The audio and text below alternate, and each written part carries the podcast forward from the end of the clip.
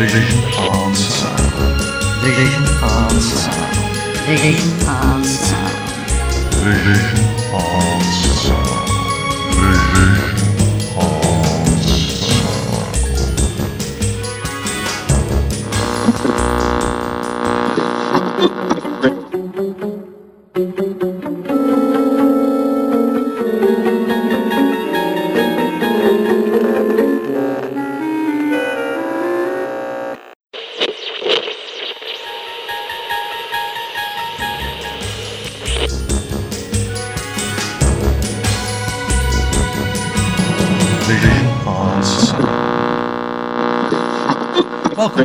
one and all to Vision on Sound here on Fab Radio International with me, Martin Holmes. between light and shadow, between science and superstition, and it lies between the pit of man's fears and the summit of his I knowledge. wanted to cover the Iconic TV series The Twilight Zone on the show since almost the very first episode of Vision on Sound, but for some reason things seem to keep getting in the way of me getting round to it. So I was very pleased when Andrew Mark Thompson joined me for a bit of a chat about the series in all its many manifestations. The Twilight Zone, created by the legendary television writer Rod Serling, was first transmitted on American TV on the CBS network in October 1959. Despite being often thought of as a science fiction series, The Twilight Zone was something far more insightful and far stranger than that. Because whilst the overall notion of slipping into the Twilight Zone is a fundamentally SF concept, the stories that it featured were often more about life and fate and the whims of chance or choice than being about starships and aliens.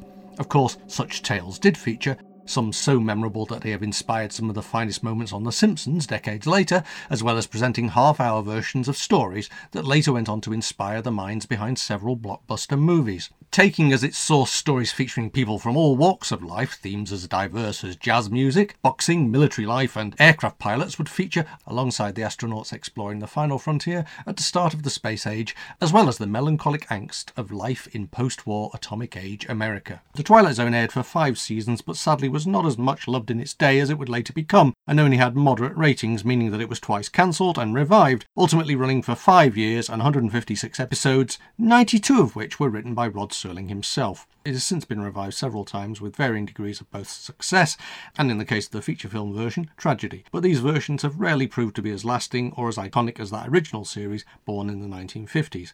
Of course, with a topic as huge as The Twilight Zone, we may feel the need to return to it at some point, so do feel free to share your own thoughts on the series with us via our Twitter feed at, at Vision on Sound 1. Anyway, let's fire up the Fab Radio International time engines and see if we can head over into a zone between light and shadow, science and superstition, and the places of the imagination.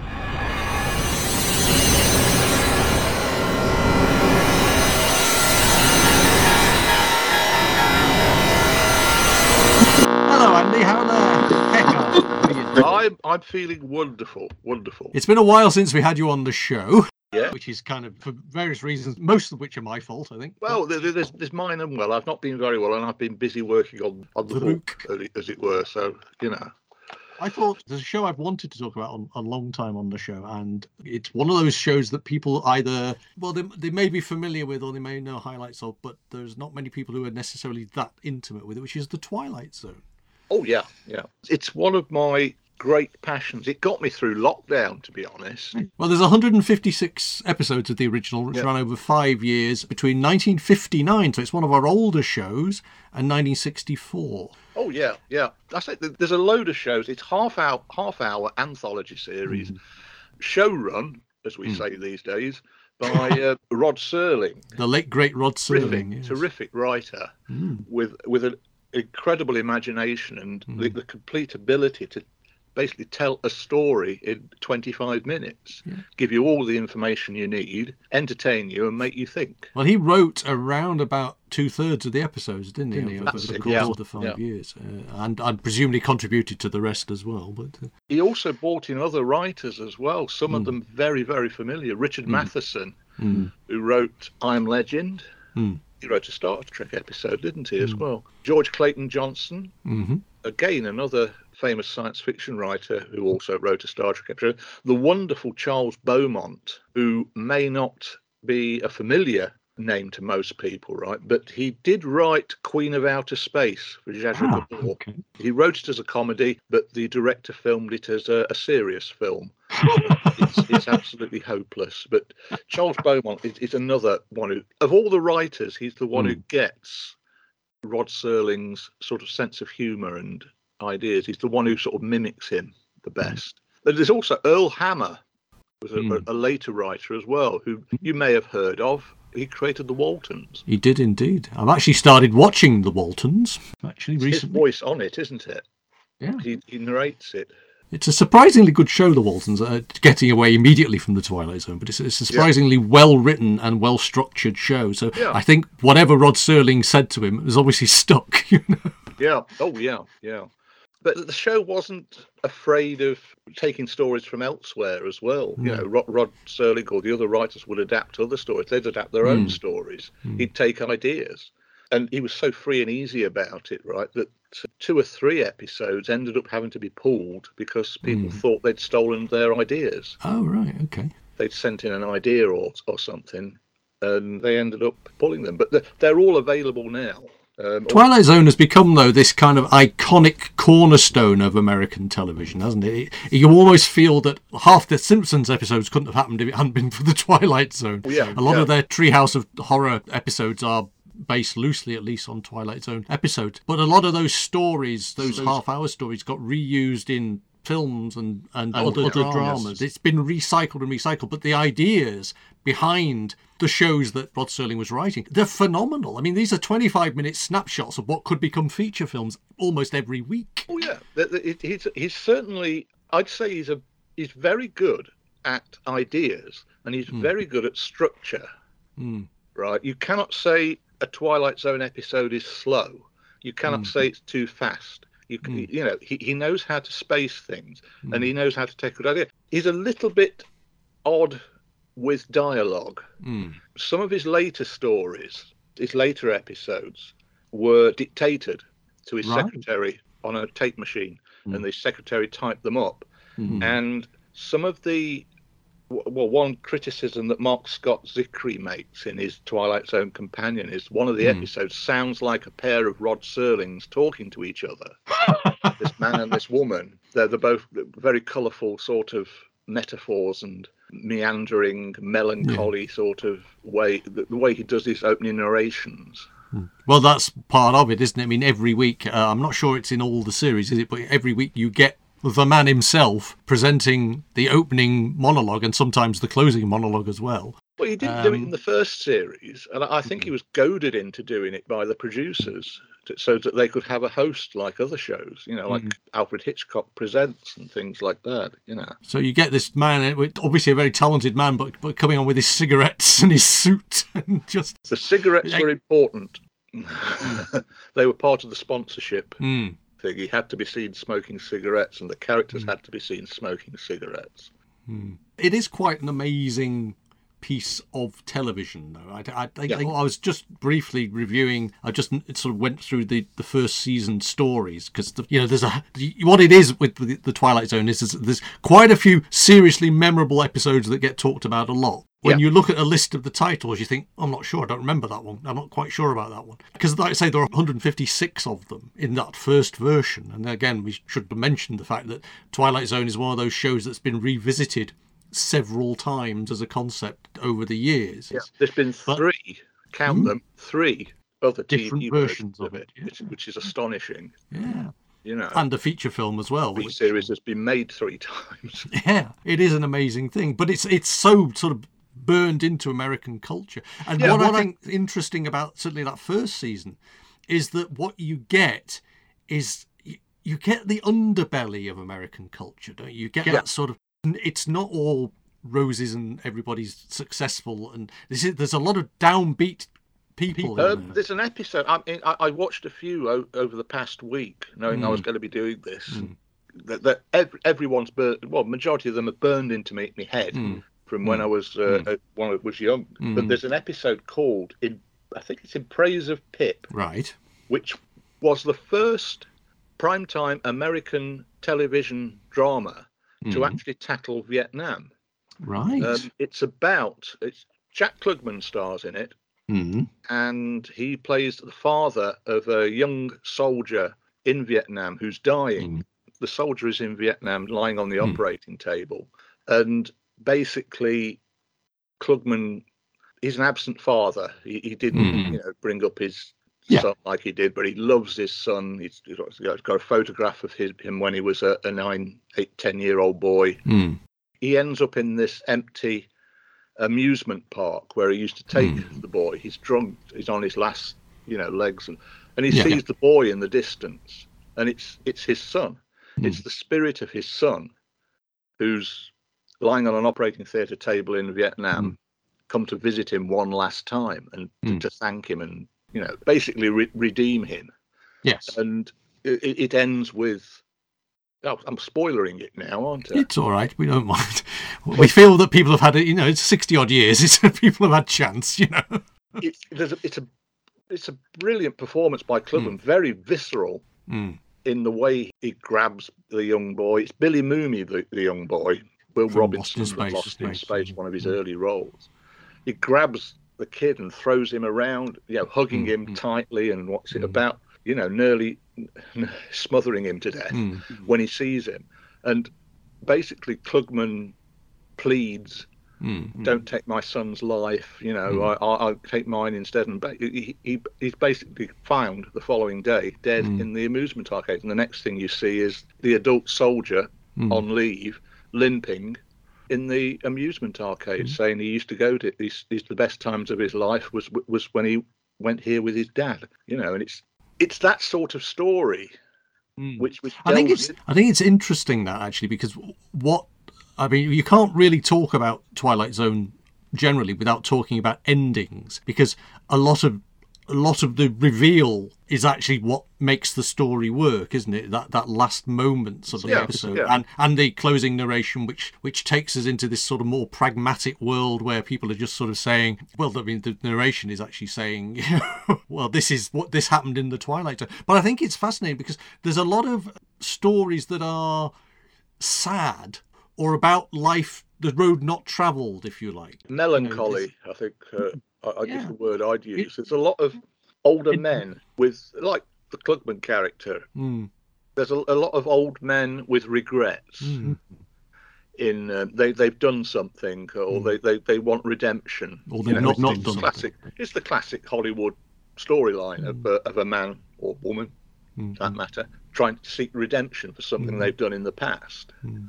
you know it's But I uh, would say you've, you've got as many upbeat endings as downbeat endings Oh, yes, as well. yes. I mean, some of it's quite positive. That's that's. i mean even, even some of the upbeat endings can be quite dark That's true, yes. Because we're never quite sure what the Twilight Zone is. It, it- I think the Twilight Zone itself was something that only Rod Serling really understood what he meant Yeah. by it.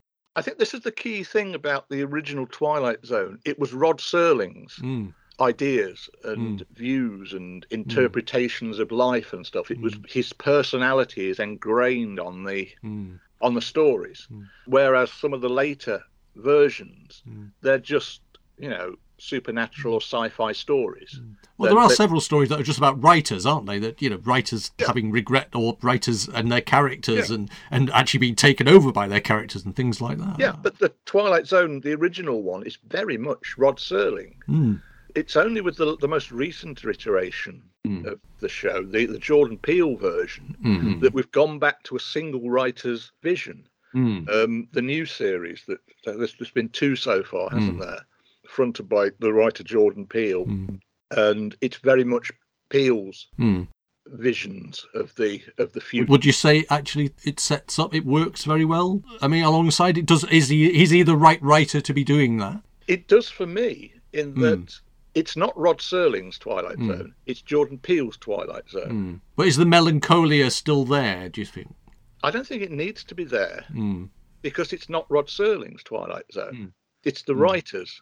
If we look at go back to the original, look at Earl Hamner's Mm. later stories. A lot of them have, have a bit of a Walton's flavour to them. They're not set in Los Angeles. They're not set in the big city. There's there's a warmthness to them. Mm. Some of them are a bit overly sentimental. The Mm. Walton's are sentimental, you know. and it- it's Mm. very much his his vision, you know. and It, So you feel every writer really has their own version of the Twilight Zone? Yes. Oh, yes, absolutely. And I think that's what some people missed with the recent series. Mm. I know the um, I'm going back to Marc Scott Zicree, who is the world's foremost knowledge person of Mm. Of the Twilight Zone. He doesn't like it. He doesn't think it's Mm. very Rod Serling, but Mm. I like it because it isn't. Mm. Catch my drift. Nobody's trying to copy Rod Serling's style and stuff. I think the interesting thing to me is that quite often the Twilight Zone overall gets labelled science fiction, and yet there's more to it than just SF. I mean, the, the zone itself, you could argue, yes, that's a science fiction concept. You know, alternate worlds, alternate paths travelled through life, and everything like that. But the the space episodes and the monster episodes are. There are not that many of them. Some of them are very ordinary stories about very ordinary people in very ordinary situations that just happen to have this twist to them, aren't they? Oh yeah, yeah. It's um, very grounded in reality. Even the more fanciful episodes. Mm. I'm saying that, and I'm, I'm, I, could, I could probably count on two hands the ones that go really out there. Um, but I don't know. It's Well, they're, also sort of unpeeling the future a bit. I mean, there's, there was a lot of worry about the atom bomb, wasn't there, back in the Oh, yeah, 50s? yeah. And Time Enough at Last in the first series, for me, is one of those, you know, morality tales, if you like, but sort of. that that story. I'll tell you a little personal anecdote about that. hmm back in the 70s i got i bought starlog magazine. They had a full episode guide for the twilight zone and i was I, that was the first encounter i got with it. I read through this wonderful episode guide with all the story these, these amazing little short snapshots of stories and time enough at last absolutely fascinated me because it, it the, the synopsis told you the ending Mm. right which is a brilliant very dark slightly comic Mm. uh, if you if you've got that sort of humour, you know, it's uh, Well, there are uh, there are light-hearted stories in the Twilight Zone canon. I mean, you get comedies as much as you get tragedies, you know. I took that and I wrote it as an essay for school, Oh, right. right? and I got an A for it right. and had to read it out in class. I thought, oh my god, I'm going to be found out. Mm. Nobody watched it. This this is 1970, 78, 79. I, sh- I should have known better, but I just loved the story, and it, it fitted into this brief for this essay we had to write. Mm. And I ended up doing it. And the, the teacher congratulated me on. I'm looking back now. Mm. I'm wondering if my English teacher was being sarcastic towards me, trying to, you know, he'd, he's seen it. And it turns out it, it is actually one of the most famous episodes. Terrific performance by Burgess Meredith Indeed. in it, who incidentally was the voice of the Twilight Zone in when it came back in the 80s. Mm. He replaced sort of Rod Serling audibly. People also know him as the Penguin, of course. That's it, yeah. And it's in Rocky as well.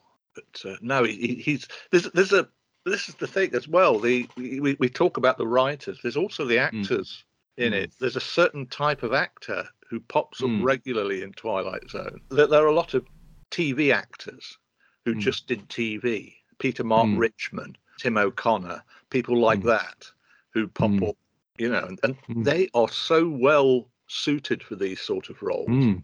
You know, James Best is the one I always remember because you know Roscoe P. Coltrane from from But he's a damn good actor. yes, Yes. it's, it's It- just There's the- an amazing one with him in. Mm. Oh gosh, the, the Western one. Forgotten the title of it. Very nasty character. If, if if it's the right person I'm thinking of. But this Peter Mark Richman is the the guy in.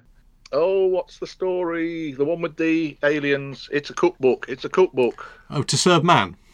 To serve man. That's it. Mm. Yeah. The he's the lead protagonist in that, and he is absolutely brilliant. The if you watch it for the second time, you know the joke. You know the, the gag at the end, Mm. right? And you're watching it all the way through, sniggering Mm. because you know what the the joke is going to be, the twist at the end.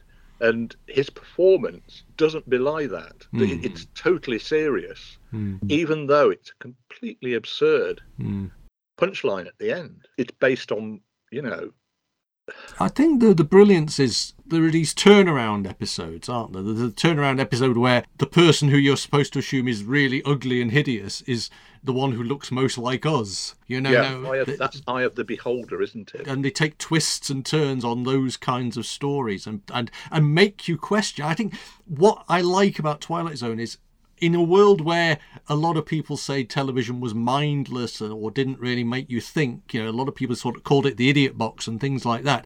You actually get these stories that were absolutely designed to make you think on a weekly basis for five years. And it's a series that struggled, really, it did struggle to, to get on air, to keep on air, and yet it's considered now to be one of the masterpieces and longest running series of its kind. Each episode rewards you. It's it's like the the best television, I'd say. Mm. Right, ask you, for your company for half an mm-hmm. hour, for an hour, mm. right, and if it's doing its job right, it'll reward you mm. with a bit of nice thoughts. Mm-hmm. And by nice thoughts, I mean it's getting you thinking, it's exercising your brain, it's it's giving you a warm feeling, it's getting the adrenaline going if it's an exciting thing, and it's rewarding you for your attention. And Twilight Zone does that in spades. Well, it's it's- again, it's it's white picket fence America, but with a twist, isn't it? There's a lot of salesmen, for example. There's a lot of gamblers, you know. So that to me is is the most is one of the personal hmm. Hmm. episodes that Rod was. I think Rod Serling wrote that one. Hmm. The, a stop at Willoughby about the guy who gets off the train and gets off the train on his way. You know, he's, he's got Humdrum life. He gets off this mm. train at, at Willoughby, which is a place he used to live, mm. and he, he visits the place, and nothing's changed. Mm. Everything's the same, and he even sees himself playing on a on a merry-go-round and he realizes that it's actually a fantasy. He can't go back, and he's got to be happy with his lot, sort of thing. And it's very, again, that word melancholy, reflecting on, you know, Mm. past, well, seeking redemption, basically, Yeah. because it's that sort of thing. There are a lot of redemption stories, aren't there? Yeah, I, I keep using the, the word redemption as well, and it, it's mm. you can tell Serling told stories the perfect way for television, for for film. Hmm. He knew how to do that sort of thing, and a lot of writers followed in that wake, and hmm. consequently, you've got a lot of his tropes just pop up in films now. Hmm. You know, as, as if writers aren't telling their own stories, rather they're, they're telling stories from an instruction book that he wrote. Do you feel sometimes that the people that you know they, they're pitching to American film companies and what have you, and they go, "Isn't that Serling?" It's like you in your essay, isn't it? It's kind of you know people going, "Hold on, I'm sure I saw that 50 years It ago." is. It's it's you- can't. I mean, he, as you say, there's 156 episodes, he covered 156 stories. It probably ran one series too long Mm-hmm. for the amount of stories that were out there that they could tell. Mm. It's what Steven Moffat said about his Doctor Who. It chews up story ideas, Mm. you know, ideas for films. But the vast majority of Serling's Twilight Zone episodes would make good films, Mm. yeah, expanded on. And some have, of course. Yeah, I mean, not just the Twilight Zone movie. I mean, there are there are definite films out there that have been Well, made. that are- is, Yeah. is the obvious one, isn't it? Little Girl Lost. If you watch Little Girl Lost, Mm. it's surprising that Serling's estate didn't sue uh, Tobe Hooper for that. It is the same story, but Mm. it's expanded on to give it a bit more colour.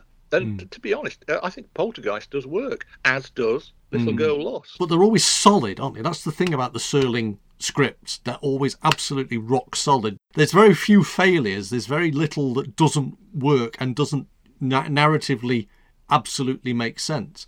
Fabulous as well that they can have commercial breaks in the middle and it still makes sense if you see what I Well, mean. that's it. I mean, you've got to tailor your writing to fit Mm. the medium, and if there's a break in the middle, then you've got to put a climax in there to bring people back Mm. after they've watched these mind-numbing commercials. You know, And I imagine that it's sometimes difficult. I mean, certainly in the days before colour television, I, I'm not quite sure the difference between the programme and the actual commercial could sometimes be that distinct. I mean, nowadays with reruns, obviously the, the adverts are in full colour and the episodes are still black and white, so it's not quite the same thing. But uh, what did you make of the hour long series, the fourth year? I mixed feelings about it. There's two really good Mm. episodes of that that I really do like, and they are in that both Mm. of them would be in my top ten. One's called Death Ship. Mm.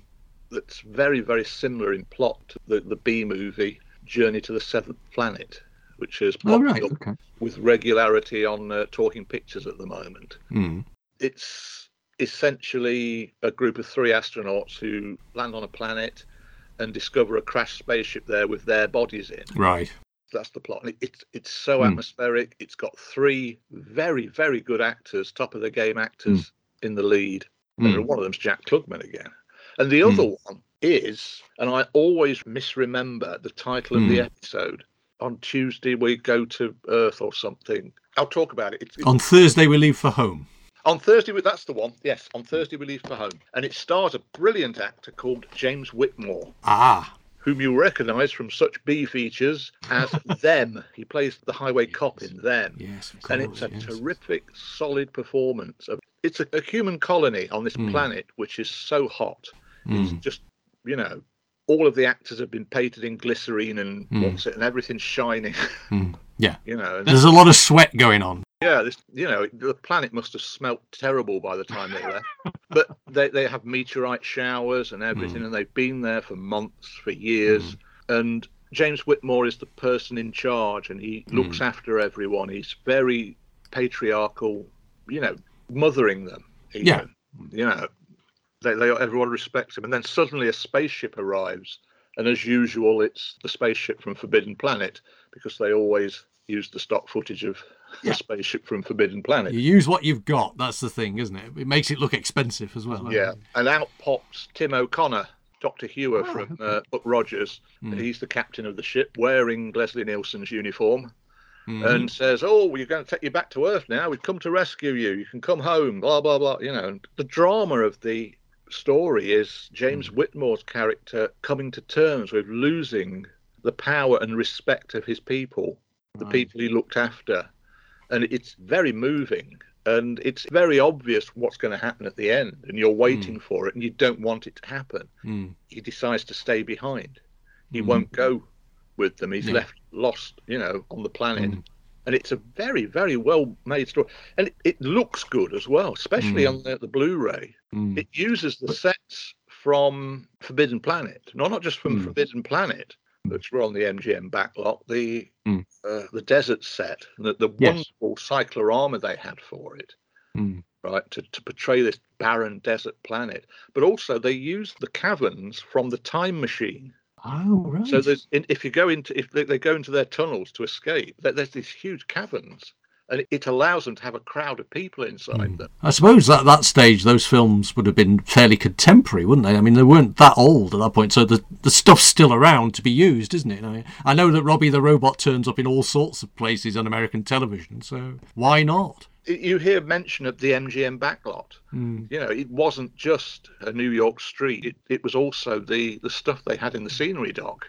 But it's interesting how that sort of joins the dots a bit because there's an awful lot of stories about lonely spacemen, aren't there? You know, and, Yeah. and or people having to be trained to be lonely spacemen. I mean, the opening episode is is that sort of story. There's the one with Jean Marsh as the robot. That's a good trivia question. Which Doctor Who actor appeared in the original Twilight Zone series? Jean Marsh. It's actually quite shocking if you watch that episode. The last thing you expect when he opens the box to reveal this female android Mm. that his friends have sent him for company, Mm. that it's Jean Marsh. Rose from upstairs downstairs. Yeah, That episode is astonishing. but It's actually filmed in Death Valley right. the locations were actually filmed in Death Yeah. Valley, which is, you know, it's it's a wonder they came back alive. Yeah. But that, that theme of loneliness is interesting because you've, you've got one episode ending with somebody choosing to be left alone and aspects of that loneliness then seeping into other stories. So there is a kind of connected universe, if you like, between the thinker, which of course is all to do with that having that central writer. Solid first. It's almost as if a lot of the episodes, if you were to novelize them, they would Mm. work well as first-person narratives. They focus on a single person. You could imagine, I don't know. I'm trying to think of a, a random episode. Mm. You know, Nightmare at Twenty Thousand Feet, the most Ah. famous episode of Twilight Zone. William Shatner and and the, the creature at the window Mm. and the gremlin on the wing, yes. gremlin on the wing. Right. Imagine that as a prose story told from William Shatner's character's point of view, him telling the story. You'd really get a lot of emotion in that. Yeah, it would really work. Well, that's an episode so good that it actually got used in the Twilight Zone movie, didn't it? With, with Oh, uh, John. Lithgow. In fact, I think I've got the novelisation of that, so maybe I've got that sort of thing somewhere. Everyone knows that story. I mean, that that's the one that ended up on The Simpsons, didn't it? Mm. There's an interview with Richard Matheson, who wrote the episode on the Blu-ray, where he, the interviewer, mentions that how famous the episode is, and says it's even been on The Simpsons. To which Richard Matheson says, "Yes, I've arrived. It's the ultimate honor. so many Yeah. Mickey takes of that episode. It's even been remade in, or sort of remade Mm. in the Jordan Peele uh, Mm. version. I think they've changed the title to something like Nightmare at uh, Mm. thirty thousand feet or something. Yeah. It's a similar tale, but it's not the same. It's it's, it's very different. And the, But it's that sense of screaming paranoia, isn't it, and not being believed. I think it's a timeless story in and of itself. Oh yeah, Uh, it's, it's the man who cried wolf sort of Mm. thing, but Well, got a reason for not believing the person. Yeah, This the fact that he's had a nervous breakdown. He, he and Shatner plays it brilliantly. Mm. He's in a few Shatner, isn't he? He's in because he Yeah. does the one about the gambling machine as well, doesn't he? That's it. Yes. He's again. He's one of those TV actors that is so suited to the show. Mm. He gives rounded performances Mm, in Twilight Zone. Since then, his acting style has been mocked and mm, imitated so Mm. many times. But you look at him in those episodes; mm, they're two totally different characters that he's Mm. playing, and it's very subtle. mm, the changes in the character. But Nightmare, he starts off as this very meek, mild. He's quite nervous about getting on the plane. He's Mm. he's, a, I'll, I'll, I'll sit no, I'll sit by the the, the window. Mm. Um, I'll be okay. Um, he- he's like that until that he opens that window and sees the gremlin there. The look of shock on his face. mm. The whole thing, his performance turns on a sixpence. He is totally terrifying. And it was Mm. Harlan Ellison who said, "Nobody, nobody screams like William Shatner." Mm. he gives a scream of absolute terror in that. He is scared. You know he's scared, and he's playing it fully. I think it's also interesting that several of the Twilight Zone writers ended up writing for Star Trek, and they possibly wrote to his Yes. strengths. I mean, the um, the one with Shatner's double in Star Trek Yes, that's. is, Uh, is that's a is, Matheson. is, that, Ma- is that the Matheson one? I feel like it is, uh, but I'd have to look it up. But uh, Ro- Robert, Matheson, Robert Bloch wrote a few t- as well. Yeah, it might- think he might- did might be. Twilight Zone, did he? Mm. And George Clayton That- Johnson, definitely. But I think the two Shatners in that give you an idea of actually the man's got a lot more range than people give him credit for. And I think it's interesting. There are several actors who, for years, people have been a bit, you know, snotty about, if you like. I mean, someone like Roger Moore as well. You know, I know he's not in Twilight Zone, but Roger Moore, Yeah. I think he's a lot better actor than people give him credit for. But you know, I know that's a story for another day. Yeah, the classic one's Brian Blessed. Mm. You look at his work in the 60s and 70s, and it's Mm. unsurpassed. But Mm. everything. I'm, I'm being uh, Gets- very Everybody goes back to Flash Gordon. everything post Flash Gordon, he seems to be taking the mick. Uh, Mm. He realizes he can do, you know, big. What he likes, yeah. yeah. And you, you look at him. The most stunning thing he did was that his death scene in I Claudius, Oh, where he remained still for nearly five minutes, Mm. whilst in the background, whilst everyone else was chatting and arguing around him. You know, Uh, Not a blink.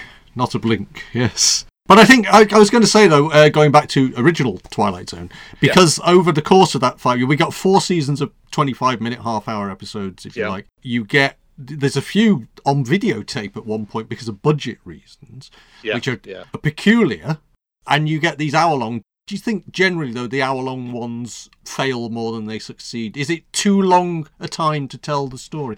I'll, I'll, Mm. I'll be honest, it is too long. I like those two that I've mentioned because Mm. it does give them time to breathe.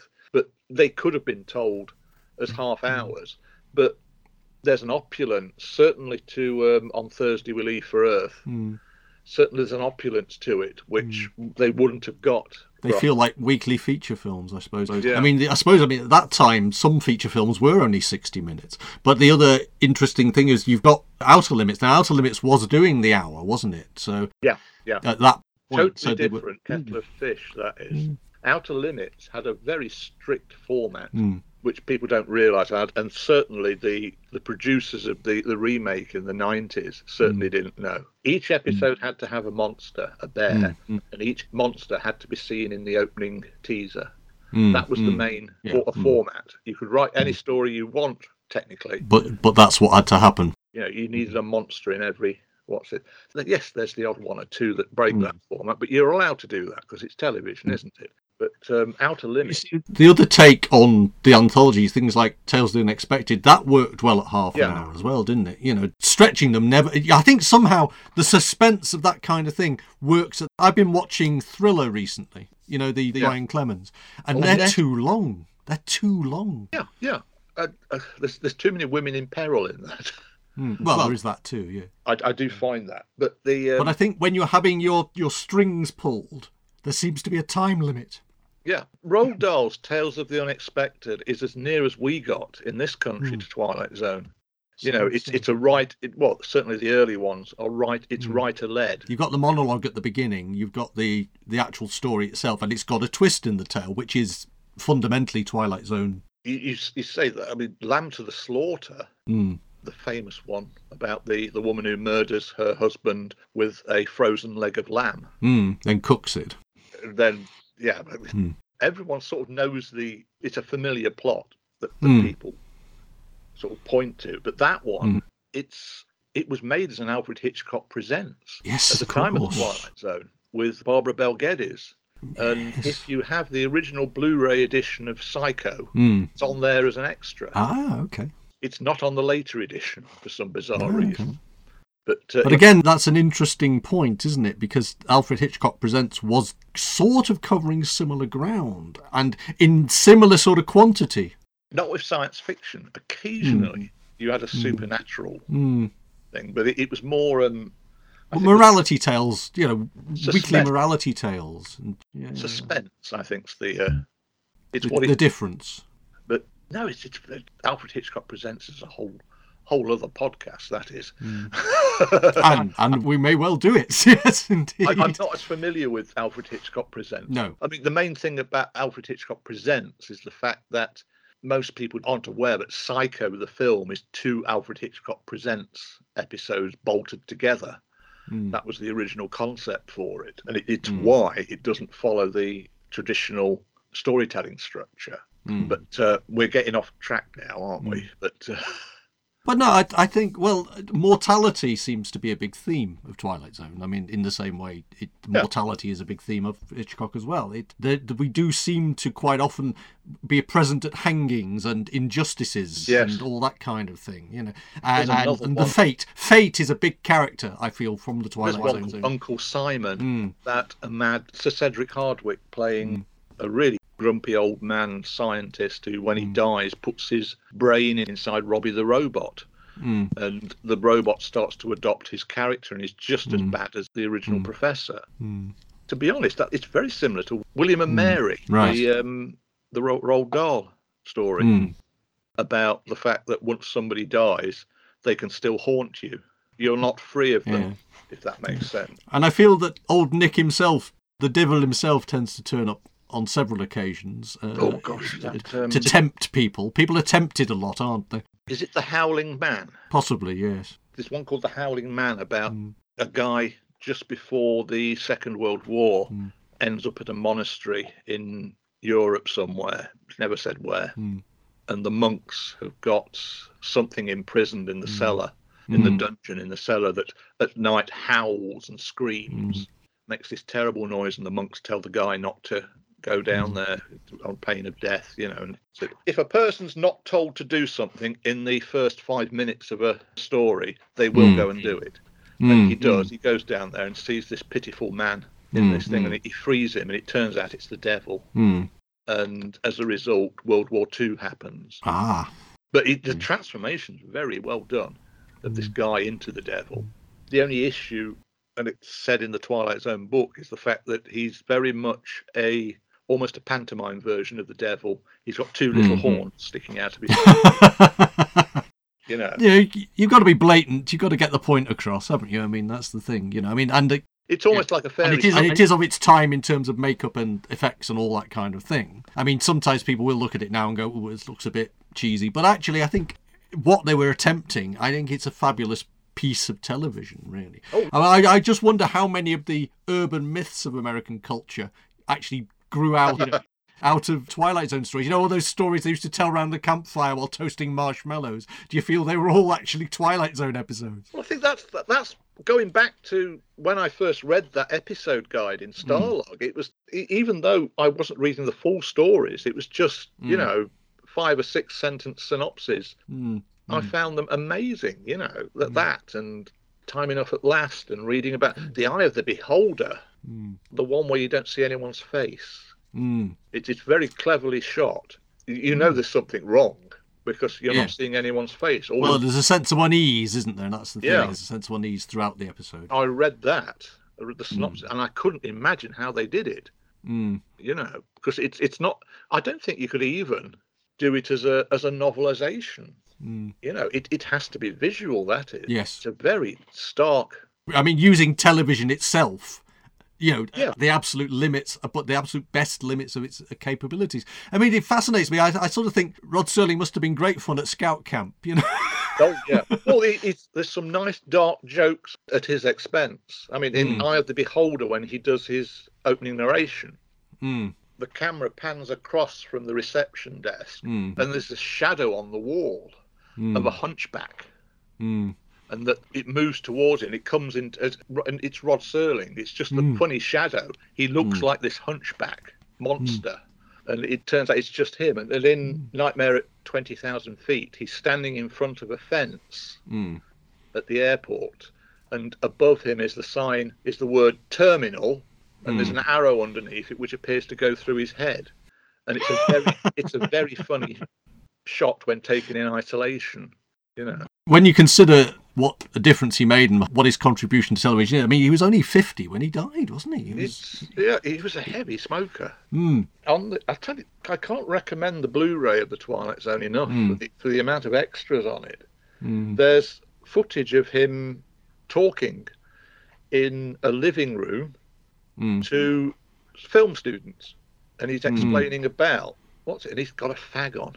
mm. Just doesn't seem to the the, the Never stop. lasts 20, 30 minutes, but he's always got a fag on.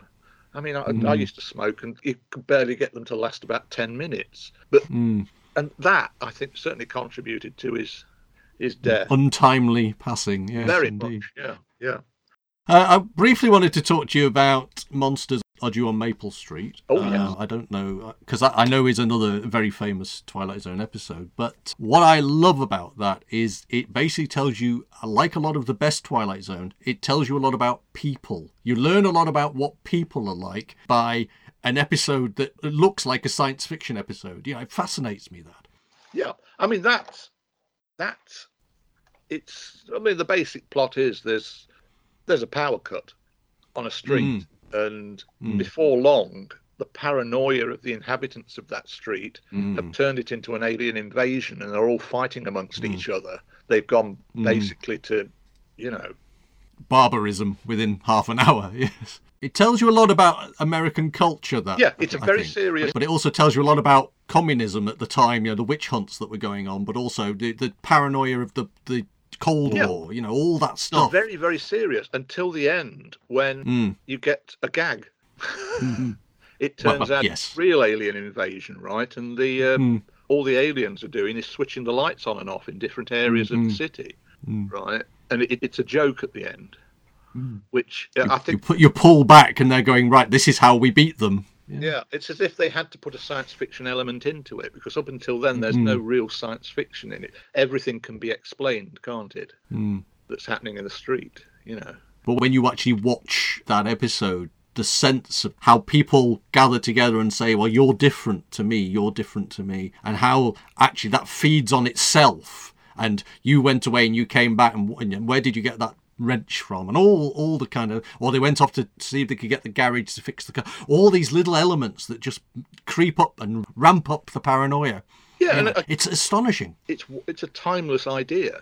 It was actually remade Mm. as part of the third iteration of the Twilight Zone, with the, the, the one that was made in the nineties, and Andrew Mm. McCarthy's in it off Pretty in Pink. You know the the nineties Mm. actor, young actor. Mm. He's he's the main star of it, and it Mm. Nothing's changed in that. It's virtually Mm. the same story, and it, it, it still works. Such a clever piece of writing. The same TV series had a remake of Eye of the Beholder, which didn't Mm. work. Mm. You know, but. Uh, Mm. Do you think that's because times had moved on, we got more cynical, or just, you know, or just not done as well? I don't think it's as skillfully done. There's something Mm. about the black and white photography in that, the Mm. original version of The Eye of the Beholder. Mm. It's got this film noir. There's very distinct shadows. Well, there has to be Mm. shadows to keep the faces out of. thing. Mm. It's it's it's really really unnerving to watch. That one Mm. is. I'll tell you another thing in that third series. The the third what's they actually did a Mm. sequel to an episode of the Twilight Oh, right. they did it's a good life Mm. You know, the one with Billy Mumy wishing people Mm. into the cornfield. Oh yes. In the original version, he's Hmm. a child who um, has this very frightening superpowers. He's Mm. got, got he's basically got God's powers, right? Mm. But he's only a little seven, Mm. eight, nine year old boy, and he doesn't Mm. have the the wisdom to actually use it. Know how to control. Yes. know how to wisely. control it. So yeah. consequently, everyone's living in fear of him, and it's Mm. it's a brilliant episode. What's it? But they in the this the Twilight Zone from the nineties, they do a sequel in which Bill Mumy Right. returns to the role, and, and Cloris Leachman returns as well, and it's about him. He comes back to his the town, the, the place where he was born, and he's got a Mm. daughter who's got the same powers. Mm. And Bill Mumy's character has become mature and he understands his powers now, and Mm. he's worried about his daughter. Mm. You know, and it's it's it's it's quite nicely done. It's a very Mm. it, it's it's a nice little coda to the Mm. original. Right. Of course, that was one that was remade in a slightly different way in the Twilight Zone movie, wasn't it? What What do you make of the Twilight Zone movie? I've got mixed feelings about it for what Hmm. happened. Well, obviously, it had the, the tragedy. There was that whole tragedy which happened, which doesn't. It makes it more difficult viewing. yeah, generally I, I, anyway. I mean, I I'm I used to work with stuntmen at the American Adventure Theme Park, and consequently, Mm. I, I'm interested in stunts and things like that. Mm. And I've got the, the there's a book called Special Effects, which I've had years and read it. Mm. It's all about what happened. Uh, Mm. Basically, one of the leads in the if, if if if nobody's familiar with it, one of the leads in it was killed by a helicopter, along Mm. with two very young children. Mm. And the director, I've got to be careful how I say this because Mm. it's it's it's still today It's still problematical. who Yes. is Yeah. responsible, Mm. but it, it resulted in criminal Yes. trial. Um, Yes.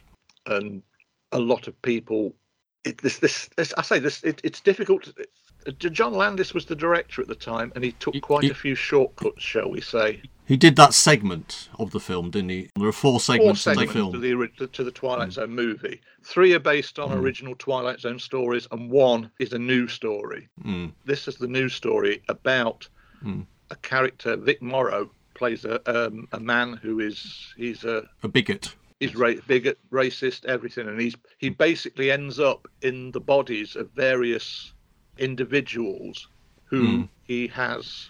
Uh, On the other side, Yeah. the kind of people he's been abusing. Yeah. he, he becomes a uh, a Jew in in one. He becomes a oh gosh, one of the uh, it's, it's the Vietnam War again. Mm. He becomes one of the the innocents in The- that. Yes. and he at one point he is running trying to escape and he's got two children carrying Mm. two children across Mm. this it's a shallowish lake Mm. i've seen the footage and he's Mm. carrying these two children. They can't be more than Mm. about six or seven. Mm. and they are being used in this even in you know a shallow water. It's at night there's explosions going off and he's Mm. carrying he drops one at one point and has to pick them up.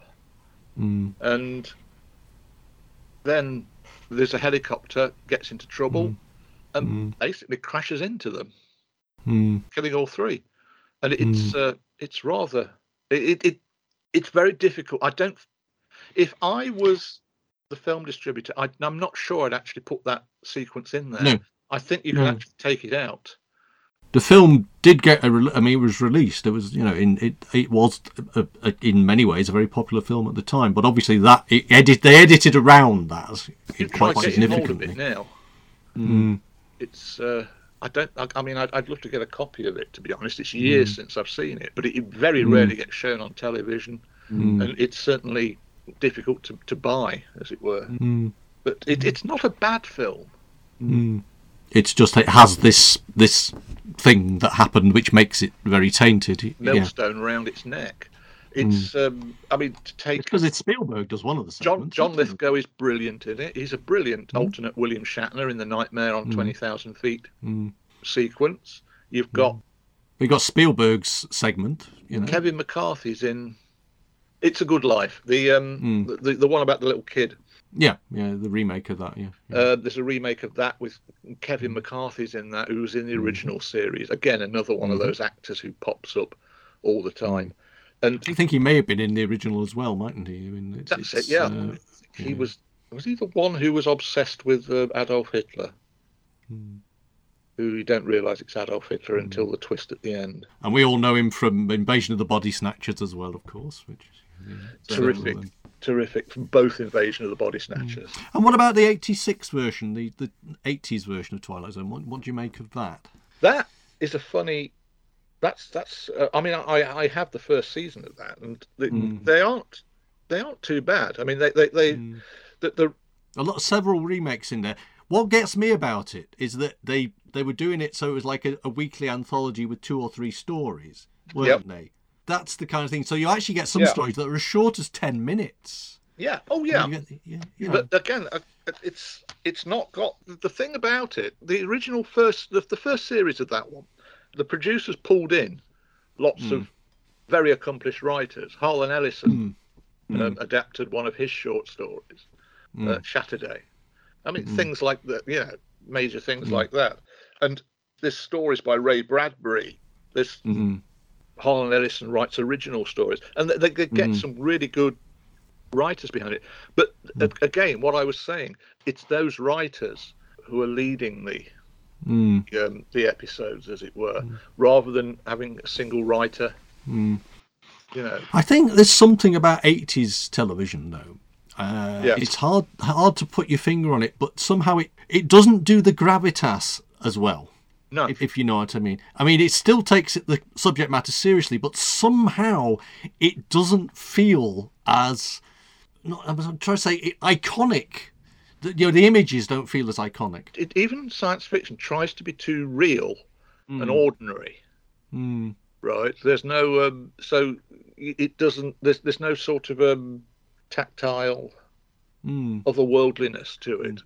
You know, it, if, if it's if it's set on a spaceship, it's a realistic spaceship. You don't stylize it or mm, to, to emphasize the the fantasy nature and stuff like that. But that first series is, is is isn't too bad. They use a lot. This story is written by Charles Beaumont, Mm. um, even though it passed, you know, years ago. Um, and, and they get sort of really good uh, Mm. writers in. They get really good directors. Wes Craven directed a few. Joe Dante Mm. did a few. But the problem with that series is that it flopped, mm. and they needed It was difficult to sell, wasn't it? They didn't really know what what to make of it, and it, yeah, I mean, like I say, this this having three stories a week, sort of, sometimes they felt a bit slight. I think. Well, that, that But, was the uh, other thing as well was, was was the fact that when it finished, they it, it had lost money, and Hmm. they had to make up some episodes to put it into syndication, and Right. the final series of it was filmed in Canada. Mm.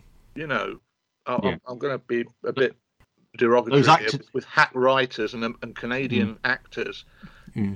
You know, just doing walking through. The, It happened a lot, that didn't it? I mean, you think about those last four episodes of the New Avengers, it does similar kind of thing. You know, it's like actors you've never really heard of, although obviously Shatner being Canadian, you know. But there we go. yeah, well, you know, but that first season is okay. It's Hmm. not quite the mm. Twilight Zone that your mother and father watched, as No. it were, but it's it- they're, they're they're okay. The the um the stories are. But when it comes to the Twilight Zone itself, uh, I mean, obviously uh, Rod Serling went on to do Night Gallery as well. Are you a fan of Night Gallery? Yeah. Night Gallery suffers from Serling not being in charge. Mm. He was all his duty was on that was as host. Mm. Mm. It's and it, it wasn't a very pleasant time for Serling. Mm. Well, that's towards the end of his career, wasn't it? Basically, it? just bought his name Mm. and told him to read these Mm. um, Captions, if you ca- like. ca- uh, opening Yeah. things like he did on the um, the, the the original Twilight Zone, and it, it's they, they, there's a, some of his he wrote some of the stories right, but it was very much the producer. Yeah. I forget the name of the producer Hmm. who um, dictated what Mm. you know. But yeah, but he still, but he remained a presence, didn't he? That's the interesting thing, and and I think if you like that, the the weight of his name, the it kind of it carried the show, didn't it? It carried the show. It, Rod Serling's Night Gallery That's hmm. the title of the show. It's not just called Night Gallery. It's hmm. Rod Serling. It's his. It, it states on the title that it's his show. And to be honest, you, you could take them to a small claims court and demand demand money your back. money back because Yeah. But that shows, I think, the strength of the Twilight Zone. It shows how how strong that actual brand was, and that the Rod Serling name was within television and within you know within the viewing public. The idea of the viewing public, really. If you had to watch one version of the Twilight Zone for, you know, we've taken you into your own Twilight Zone, and we've actually said you have got to watch a version of the Twilight Zone forever. Would you still go back to the original? oh yes, yes. Well, for one thing, there's more of them. Mm. It's- better value for money. There's For eternity. episodes, five seasons, whereas even the well, the the the the, um, the 90s one lasted for one season. But I, I, it, it's always the original. You you can Mm. you see things in in each episode that you missed before, you know. Mm. And as I said earlier, it it, it got me through lockdown. I. I Mm. I had Twilight Zone on DVD back back when it first came out on DVD, Mm. way back about 20 years ago, and I got Mm. rid of it, Mm. uh, which I bitterly regret. Mm. And at the when when lockdown started, I thought, blow this. Um, I, I bought the Blu-ray. This will Mm. this will keep me occupied, and by Mm. gad, it keeps you occupied. That Blu-ray does. You've got the 156 episodes. You've got all the radio versions on it Mm. as well. You've got all Right. these commentaries. Some episodes have got three commentaries on them. In fact, every episode has got extras. Mm. You know, and it, it, it and it kept Considering the age of it, yeah, yeah. It is. I mean, a lot of the stuff is it's Marc Scott Zicree's tape recordings of interviews that he Mm. did with people in the you know late seventies, eighties, and, and Right. things like that. But you've got a lot of, and, and I say you've got Serling's voice as well through these um, these lectures that he did. You know, explaining about. I mean, it, it that he talks about that that peculiar episode of the Twilight Zone that isn't an episode of the Twilight Zone, a short drink from a certain fountain, Mm. which is actually a French film. Right. Oh yes. Serling saw it and thought this is this is a Twilight Zone episode, and there's there's Mhm. hardly any dialogue in it. Mm. There's there's a bit of English dialogue, there's some French, but you can you can watch it. It's Mm. perfectly, you know, Mm. understandable. So they were they were running short of um of, of budget and episodes, and they just bought the rights to it, and Serling stuck it on as an episode of the Twilight Zone. It it it, it didn't make it to syndication, but it's on the Blu-ray. But it's he introduces it Mm. what's he introduces it as a film, a foreign film. Mm. Um, he's, he's sat there introducing it on, you know, behind the scenes with a camera behind him and everything, saying we've got something special. That was another thing about Serling. He was always very generous Mm. um, to allot compliments to other Hmm. writers. If you watch on the again on the Blu-ray, at the end of each episode is a preview of the following week. Mm. right?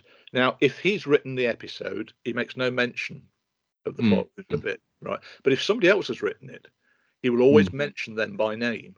So next week, uh, the talented writer Richard Matheson brings us blah blah blah. Oh, yes, all this from the mind of Charles Beaumont. You know, Well, I think for Serling, the writer was so key, I think, and the writing was so key. And, and I think that respect sort of was mutual with him and the rest of the industry as well. Anyway, that, unfortunately, is your hour. So we are pretty much done.